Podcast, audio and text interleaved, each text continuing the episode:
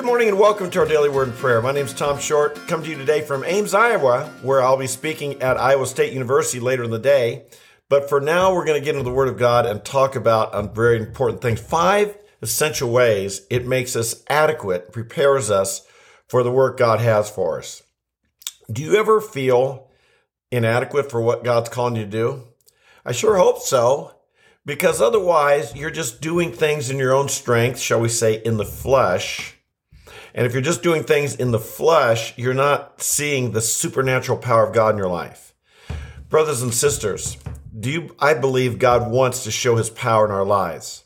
It says in Second Chronicles, his eyes move to and fro through the whole earth, that he may strongly support the one whose heart is completely his. Wow, God is looking for people to show his strength in. And and there's a lot of us out here. Matter of fact, there's millions and millions and millions of us believers who I think God is he wants to move in our midst. He wants to move through us. But there's a preparation period. There's a preparation time.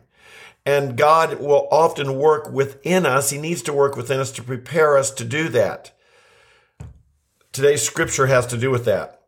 We're, we're looking at 2 Timothy chapter 3, verses 16 and 17.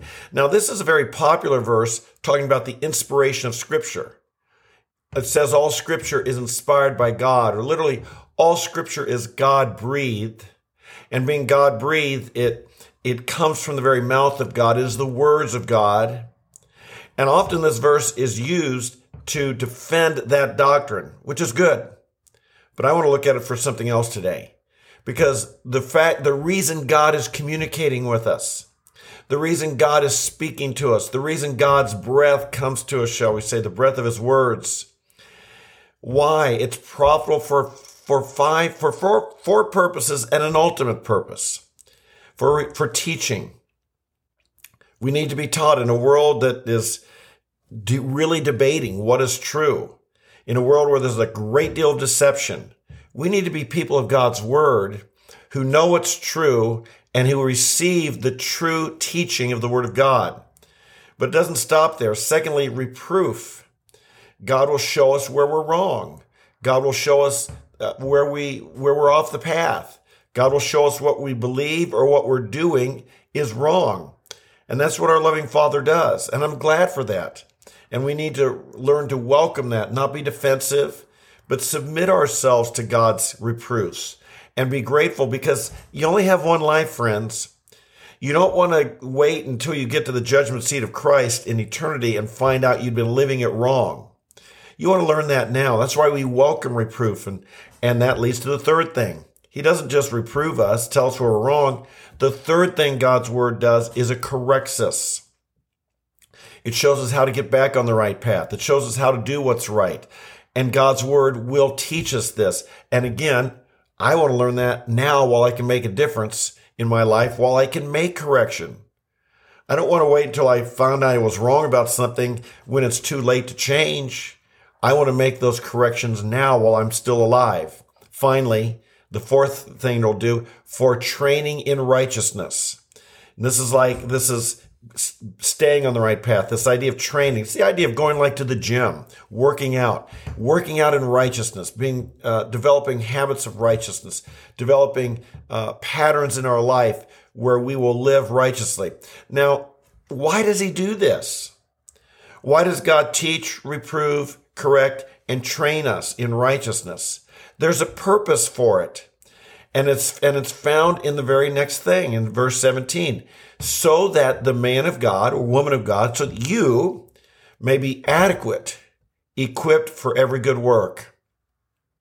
This is a very, very important thing for us to understand. God Almighty calls us to do things that are beyond us. And then he takes his word and his Holy Spirit and he prepares us to do what we wouldn't otherwise be adequate for. My goodness, friends, how I, I want to challenge you today. How unexciting, maybe even how sad it would be to live your entire life and look back and have to admit that everything you did, you only did it based on your own strength, your own wisdom, your own knowledge, your own resources, and you never really saw the hand of God do something in you and through you you could have never done on your own, that He made you adequate for something that He called you to do. Now, when I think of this adequacy thing, I think of Moses. And Moses, we find in that he was he grew up in the king's palace. He grew up, you know, he was rescued from the Nile River by Pharaoh's daughter, and she raised him. And so he was in the in the Pharaoh, the king's palace. And he grew up, and it says later in Acts that he was an eloquent man. He was well educated. He had everything going for him. But as you know, one day he saw an Egyptian oppressing a Hebrew and he killed that Egyptian. Later on, he realized the news had gotten out, and so he fled into the desert, worried that he might himself be accused of a crime and uh, and be found out and could lose everything, that he could be executed himself. And so he fled into the desert. For 40 years, he was learning from God. For 40 years, he was being taught, reproved, corrected, and trained. And yet, at the end of that 40 years, he was, he was so humble that when God appeared to him in the burning bush and gave him the mission go back, speak to Pharaoh, let my people go, he was overcome with a sense of inadequacy. And I'm sure he had fear. I'm sure he knew who Pharaoh was. I'm sure he knew how Pharaoh treated those who challenged him. I'm sure he had seen these things. But he went, but he, he, he argued with God, I'm not adequate. I can't do it. I'm not eloquent. I can't speak. What will I say? Pharaoh's strong. Pharaoh's powerful. And God kept giving him promise after promise. Then he gave him a helper named Aaron who would come and be with him. But the point is, as inadequate as, as Moses felt, he went. And as he went, God made him adequate and God gave him the strength and God gave him these abilities. But what we must realize is God was training him during those 40 years. It wasn't like those 40 years were just lost and suddenly God showed up. No, there was, God was working in his life during that time. Brothers and sisters, the, the exciting thing is everything changed quickly. We don't know exactly how long he, he, he was uh, confronting Pharaoh with the 10 plagues. I, you know, it could have been weeks, could have been months. I doubt it was years. But after 40 years in the backside of the desert being trained by God and, and, and being broken and humbled and prepared for this great mission, things changed suddenly. I've got a feeling that some of you have been, God has been preparing you. You've maybe even had a desert experience. You've maybe been in the backside of the desert, and it's easy there to lose hope. It's easy there to think your life is over. It's easy there to think God doesn't have anything really in store for me you might be surprised how God might someday, if you're ready and you're prepared and you're faithful, you might be surprised how God might, shall we say, appear to you in your burning bush one day. And he might give you a mission and something that can change dramatically, quickly, in a matter of a day or two days or a week or something. And so, what do we do now? we now by the way i'm not saying that you're going to be moses but you never know there's a lot of work to be done there's a there's a world to be reached there are nations that are lost without christ there are things right in your own family and in your own neighborhood but there are things in the world that need to dramatically change and maybe that's been on your heart and maybe you've been on the backside of the desert maybe you're you're you may you're struggling because maybe you're even wondering does God still have a purpose for you? Brothers and sisters, don't give up. Don't give up. But be cooperating with God. Be letting God prepare you. Be letting him make you adequate. Don't give up. Don't give up. Understand God is at work in your life. Maybe you're going to be a Moses. Maybe you're going to be a Paul. Maybe you're going to be a, a, a Gideon. Maybe you're going to be someone that God takes who thought you could never do it, and He uses you in a way that you could have never have imagined that changes changes our world. You never know. Are you ready? We get ready as we get in the Word of God. And this is over the next few days and maybe a couple weeks, we're going to be talking about the importance of the Word of God. As you know, we come here every day to get in the Word of God at 8.30 a.m. live Eastern Time. I'm in Central Time now, it's a little earlier, but we come here because we value the Word of God. And we see it's important not only to read it ourselves and to meditate it on ourselves, but to, to hear it taught by someone else and to benefit by their instruction. And so this is why we get in the Word of God. I want to tell you, it is not my goal that you just learn new things. It's not my goal that you just our head gets big. It's not my goal to just give you a little bit more Bible knowledge. No.